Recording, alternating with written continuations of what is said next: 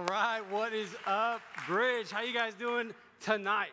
I'm super excited to be here. Good to be back with you guys. If you have a copy of God's Word, would you do me a favor and go ahead and get out your app or go out, get out your Bible? Go to James chapter 4.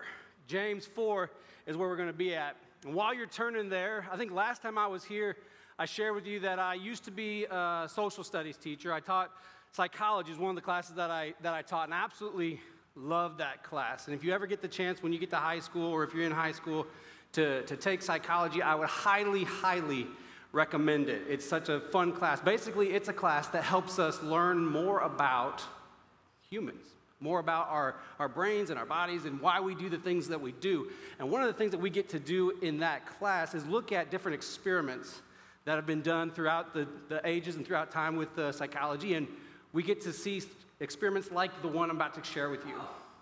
In 1960, do I need to step back? In 1960, there was a, this psychologist, his name was Walter Mischel, Uh, and he created this experiment called the marshmallow test experiment. And some of you guys have been eyeing these things up here, like, what's that all about? The marshmallow test. Here's what he did he asked kids ages four to five come into the, to a room. All that was in the room was a table all that was on the table was a plate and one marshmallow. Now, can you imagine a four or five year old sitting in front of a marshmallow? What do you think they're going to do? They want to eat that, right? Here's what the researchers told them they said, You can have this one marshmallow now, or you can wait and get two marshmallows later. So, one now or two later. And then they left. And then they just, they just watched the kids to see what they would do.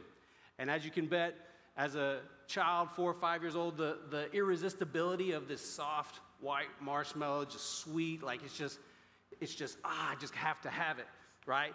Uh, and what they were doing is they were trying to see if these kids, these four or five year olds, if they could hold two ideas in tension together. The two ideas of, I want the treat versus I can wait for a better treat. I want it, but I can wait. Could they do that? And they recorded the, the research, figure out what they did.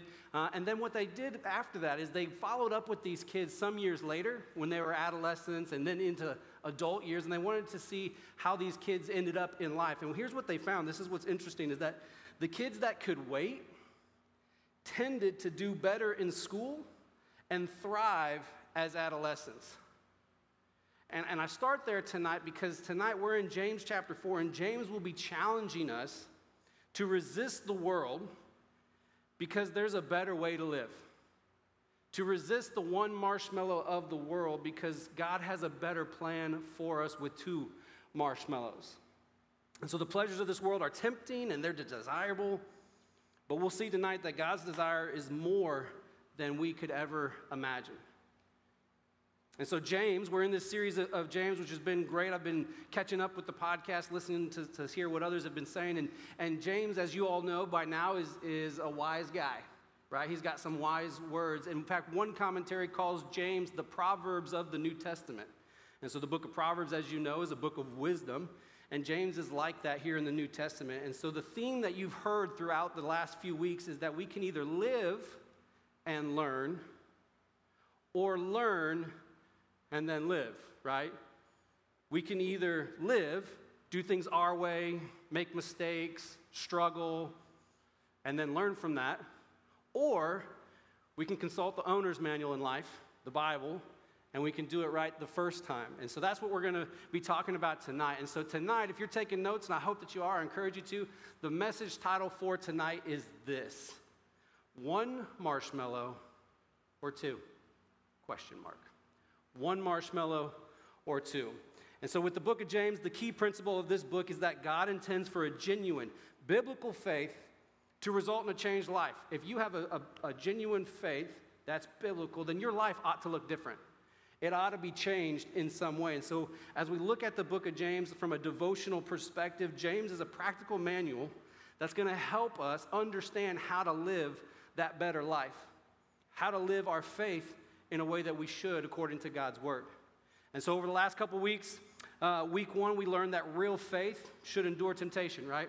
chapter 1. Nick was up here and shared uh, what that's all about. And then the week after that, we got to uh, the idea that real faith should show no favoritism. And in chapter 2, Natalie was up here and she was talking about how our, our faith should produce works. And she had this really cool sticky statement where she said, We ought to put your works where your faith is. You remember that?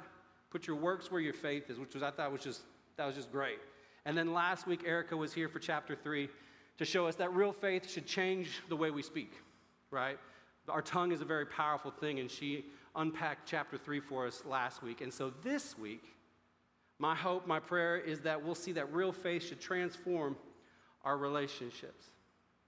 So, one marshmallow or two. So, we're going to dive into James chapter 4, starting with the first verse. If you're ready, say marshmallow.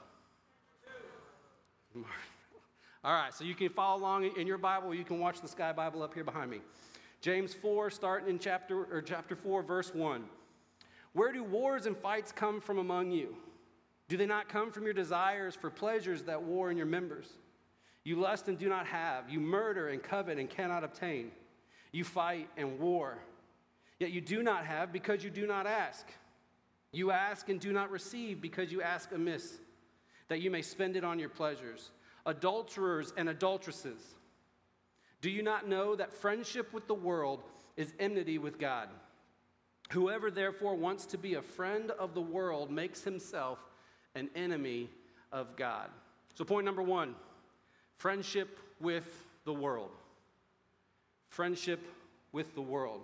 So James is coming into chapter four, and he's, he's, hold, he's not holding back, right? He's, he's pulling some punches here, and he's calling them adulterers and adulteresses.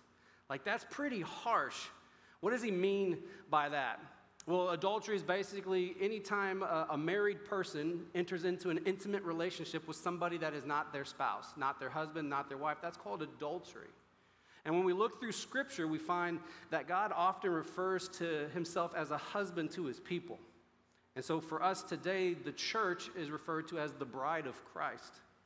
And so what he's saying here is that these Christians that he's talking to, that he's writing this, this letter to, they've been unfaithful to God. And they've fallen in love with the world. Right? Because he says friendship with the world is enmity with God. And so the goals and objectives of the world, he's saying here, is that they are in direct contrast to God's command. So things like self promotion, being greedy, gossiping, materialism, idolatry, all these different things, these are in direct opposition to the ways of, of God. And so to cling to the world and to those things, he says, is, is to choose enmity with God. And that word enmity, if you want to write this definition down, it means being actively opposed or hostile to someone or something being actively opposed or hostile to someone or something. So, in other words, what James is saying here is that if you choose the way of the world, then you are in fact in active opposition to God. And we see that friendship with the world comes from those sinful desires of the flesh. Go back and look at verses 1 and 2. He says, Where do wars and fights come from among you? Do they not come from your desires for pleasures that are in your members, meaning that are in, in your body? And so for us, um, in our fallen nature, while we may put our faith in Christ and be saved and you are signed, sealed, delivered, unfortunately, on this side of heaven, we still wrestle with sin. We still have that sin nature that we have to, to wrestle with. And so the world, your flesh, and the devil are constantly at war with the spirit within you. And so, what he's saying here is that that sin nature is, is going to ultimately lead to conflict. Anytime you get people together, we're all sinful people, conflict inevitably will ensue. It's kind of like marriage. Now, you're not married yet, most of you, I'm assuming none of you, um, but I am. My wife and I, we've been married for about 15 years now. We've been dating. Uh, I got a picture of here coming up pretty soon. We've got um, two kids. We've been married for about 15 years, like I said, and we've been together for about 20 years. And she is my best friend, and I love her to death. Um, but I will be honest, there are days that we don't always get along, right? Because you've got two selfish, sinful people that are living together trying to make the family work. And so problems will ensue. For, for example, case in point, just the other day, we're in the car, it's getting late in the afternoon, and it's about dinner time. And so I say, hey, babe, what do you want for dinner? And she gives me the, I don't care. And I'm like, hold on.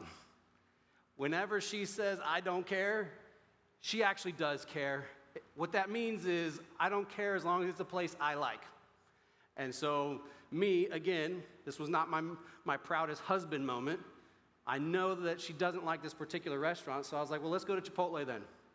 I love Chipotle. Anybody else? Chipotle? Right. So she, she does not like Chipotle, can't stand cilantro. And so I'm like, well, let's go to Chipotle. And then she's like, ah, you know I hate that. And this innocent kind of argument went back and forth about what we're going to have for dinner. Now, that's kind of a, um, a lighthearted banter between husband and wife, but I, I share that because inevit- inevitably there will be conflict because we both are selfish people at, at some point, right? And so, as followers of Jesus, we're trying to, to be better about that every, every day, but it always kind of can come back up, and you got to check yourself with that. And so, what James is saying here is that that's what's happening in, with this group of people is they're, conf- they're having conflict because they're of their fallen nature. And so all conflict comes from desires within us, desires that are motivated by wanting earthly pleasures. We want the things that we see others have here um, on earth. Look at verse 3. Verse 3 says, You ask and do not receive because you ask amiss. Or, in other words, you ask with the wrong motives. When you're praying, you have the wrong heart posture. You're not asking for His glory, but rather you're asking for your glory. And that's the wrong motive. And so God wants to answer our prayers, but if our heart posture is so that it will benefit me, He's not going to bless that. And so we've got to make sure that when we come before the Lord and, and we're praying and we're petitioning and we're, we're asking for things, that it's with the heart that is pure. It's with the right motives. And so, Bridge, tonight, what's your motive when you pray for things? Or is God just kind of like a genie in a bottle to you? Like, God, please, I pray that my team will win. Or, God, please bless me in some way. James is saying that that's, that's the wrong motive. And so, what does friendship with the world look like? I think one indication that you could look at to say what is friendship with the world is, is our behavior. How are we behaving? How are we conducting ourselves at school and with our friends, especially our friends who don't know Jesus? Do we live our life that's any different? Are we making choices and going places that we know we probably shouldn't go? See, we've got to be careful not to deceive ourselves into thinking that we can live in close fellowship with God and at the same time set our hearts on things of the world. Because the world would like to say one marshmallow, that's all you need. It's sweet, it's soft, it tastes good, it's something to be desired. But God's going to say that, that there's more for us. And so we can't do both. We can't be in the world and at the same time have fellowship with God. In fact, Paul would say it this way in Romans 8, verses 7 and 8. He would say, Because the carnal mind is enmity, there's that word again, against God, for it is not subject to the law of God, nor indeed can be. So then, those who are in the flesh cannot please God. Can't do it. And so when you look at your life, some self reflection here. What's important to you? When you look at your life, what's important to you? The reason I ask that is because if anything or anyone is more important to you than Jesus, then you may be entering friendship with the world, and I would caution you. See, Jesus would say in Matthew 6 24 that we can't serve two masters. Either you'll love the one and hate the other. And so you have to decide am I all in for Jesus or not? And so, are you a friend of the world? Are you settling for one marshmallow? But see, James turns a corner here. So he starts out with those first five verses about, like, hey, you guys are doing terrible things. That's not good. Stop it. Knock it off. But then he turns a corner in verse six. And check this out. But he gives more grace. Aren't y'all thankful for the big butts of the Bible? Aren't you thankful for those big butts? But listen, here's what I mean by that. Romans 6:23, for the wages of sin is death, but the gift of God is eternal life through Jesus Christ. Or how about this? Psalm 73, 26. My flesh and my heart fail, but God is the strength of my heart and my portion forever. Joseph knew this in Genesis. Genesis 50, verse 20. You meant evil against me, but God meant it for good. And even Jesus in Matthew 19, 26. With men, this is impossible, but with God, all things are possible. And all things are possible with God. And so we're thankful for those big butts in the Bible. And so, verse 6 but he gives more grace. Therefore, he says, God resists the proud, but gives grace to the humble. Therefore, submit to God, resist the devil, and he will flee from you. Draw near to God, and he will draw near to you. Y'all, that is the second marshmallow. That's it right there. The world says one's enough, just eat the one now. God says, no, wait, there's something better. There's two marshmallows that you could have, or the whole bag, right? And that's it. Draw near to God, verse 8, and He will draw near to you. That's a promise that God will draw near to us when we draw near to Him. And He goes on, cleanse your hands, you sinners, and purify your hearts, you double minded. Lament and mourn and weep. Let your laughter be turned to mourning and your joy to gloom. Humble yourselves in the sight of the Lord, and He will lift you up. That's a promise. And that's that's good news. So, point number two, and we only got two points tonight, so we're rolling. Point number two is this friendship with God. So, we've got friendship with the world or friendship with God. And so, this kind of friendship comes from the gracious desire of God. We see that, but He gives more grace. God desires to have a relationship with you, He loves you. That's what He wants for us. But I know growing up in this world, especially if you're uh, in, immersed in the, in the world in the ways of like public schools and things like that, you, you see this all the time. And so looking at the worldliness all around us may feel, you might feel like it's too hard. You might feel like it's just everywhere. It's in music, it's in the culture, it's in the movies. And maybe you're wondering whether the struggle will ever end. And I get it. It's not easy. It's not easy to resist the appeal of the world because it looks good. The Bible's very clear sin is pleasurable for a time, it looks good. And I wish we had more time to unpack verse 7 where he says to resist the devil and he will flee from you. There's so much that you could that we could tease out of what it means to resist the devil and how to do that. We just don't have the time. But I, I, I can share with you that, that I understand the struggle of what it means um, to deal and live in, in the world. See, for me, I grew up in church, and I think I shared this a little bit last time. Um, but my testimony is that I was marked probably by, by lust and pride and just spiritual laziness, honestly, when I was middle school, high school, even in college.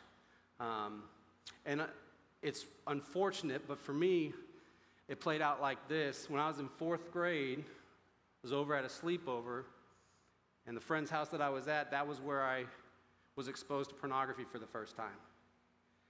And from that day, for years afterwards, that was something that, that, the, that the devil just gripped my heart with. And so that, that one marshmallow, I ate it every time. And cycle after cycle, feel guilty, feel ashamed, but just kept turning back to it. And that was the way it was for, for many years. And, and see, growing up in church, I knew about God, but I'll be honest with you, looking back now, I didn't really know God. See, there's a difference between knowing about God and knowing God. The demons, the Bible says, know about God and they tremble, right? But do you actually know Him? You see, it wasn't until uh, a friend of mine, much later in life, came alongside me and really showed me who Jesus was and how to really study and read the Bible for myself. And it was in those encounters with Him where we were encountering the Lord together that I realized that I, I had never really given my life to Christ. And so it was not until later in life that I truly understood the cost of discipleship to Jesus. And so I, I came to the realization that, and this is my, my encouragement to you guys, is that if we seek intimate fellowship with Jesus by giving up our own way, see, I was doing things my way. And just like we've said this whole series, we can either live and then learn, and that's exactly what I was doing. I was doing it my way, and it wasn't really working out. But if we seek intimate fellowship with Jesus by giving up our own way, taking up our cross, and following Him, then we gain everything we need in this life and the one to come. And y'all, that is the whole bag of marshmallows. That's everything. Changes our life forever. But if we try to hang on to the old worldly way of life, Jesus said we will end up losing everything. However, if we give up our lives to pursue friendship with Christ for the sake of the gospel, then we gain salvation and everlasting life with him. And we find this in Mark chapter 8, verse 35. For whoever desires to save his life will lose it. But whoever loses his life for my sake and the gospel's will save it. So, verse 8, he says, Draw near to God. How do we do that? How do we draw near to God? Well, look at the text. It's right there. See, the Bible is not always, it's not hard to understand, but I'll be honest, it's, it's kind of hard to believe sometimes. But look at the text. How do we draw near to God? Well, look at verse 7. Verse 7 says, Therefore, submit to God. Submit to God. It begins with submission. Submission. Friendship with God results in submission to the authority of God. And it's only when we have that proper view of who God is that we see Him as the creator of everything. That He created you, He created me, He owns everything. He's not hurting for our money. He doesn't need anything that we could offer Him other than our genuine submission and love for Him. That's what He desires. And then what else does it say? It goes on, it says, cleanse your, cleanse your hands, purify your hearts. So, if we're going to draw near to God, then we need to deal with the stuff on the inside and the outside. We need to cleanse our hands and we need to purify our hearts. So, for some of you in here, that looks like repenting. Repenting from the websites you've been going to when you think nobody's looking. Maybe for others of you, it's apologizing to your parents for something you said, did. Maybe it's reconciling a, a friendship that, because of your own selfishness and greed, tore you apart. Cleanse your hands. But then the other half of that is on the inside. Purify your heart. So that means being honest about our sin, checking our heart. Why were we behaving in those ways? What was our heart posture, our heart motive? And then verse 9, he says, Lament and mourn and weep. Let your laughter be turned to mourning and your joy to gloom. Now that sounds like a huge bummer, like a huge downer, right? What he's saying is you've got to be burdened over your sin. You've got to be broken because of that sin. Because until you're burdened for it and you're lamenting and you're weeping over that sin, then you're probably going to just keep doing it. And that's where I was middle school, high school. I was not really truly broken because of that. And it took some time and, and a friend of mine discipling me to, to help me to see what it was for what it is. And so, my prayer for you all tonight, too, is that as you reflect on your life, that you would see that as well. That whatever the sin is for you, maybe it's gossip or just selfishness or greed, or maybe it is lust or pride, that you would be broken for that as well. And then, verse 10, finally, he says, Humble yourselves in the sight of the Lord, and he will lift you up. And so, finally, we've got to humble ourselves. And one of the best ways to humble ourselves is to recognize our need for a Savior and to ask Jesus to be the one to save our souls. You see, Jesus he came down to this earth, lived the perfect life, died the death that you and I deserved, Nobody else could have done that.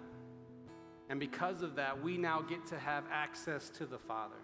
And we now get to have the joy of a whole bag full of, of marshmallows because we now get to spend eternity with heaven. That's way cooler and that's way better than anything this world has to offer.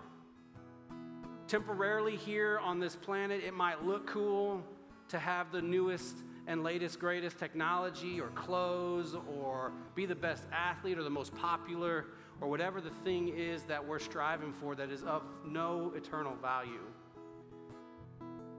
But everything that, that God offers us is so much better. And so, Bridge, if, if you've never made that decision, if you've never had that moment in your life where you're like, yep, I am a sinner, and I'm broken over my sin, and I'm submitting my life to the authority of King Jesus to be the Lord and Savior of my life forever, then tonight I would encourage you to do that. Talk to your small group leader, talk to me. I'd love to pray with you, pray over you if that's a decision you've not made yet. And so here's the whole message.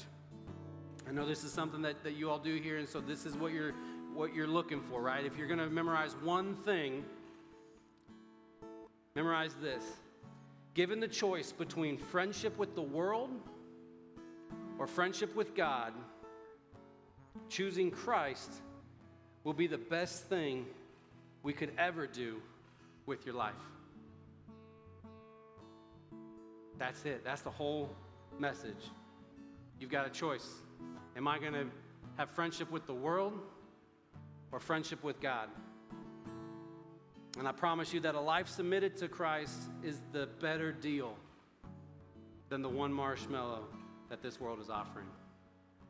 And so I pray that you would make that choice today, Bridge.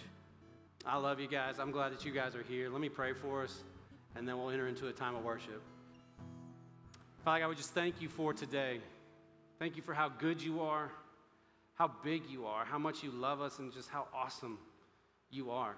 You know everything about us. You created us. You desire a relationship with us. And Lord, I pray that if, if there's someone here that doesn't know you, that they would admit that they're a sinner, that they would believe that Jesus is who he says he is, that he died and that he rose again, and that they would confess him as Lord of their life today. Lord, we love you. We thank you for who you are. It's in your name we pray. Amen.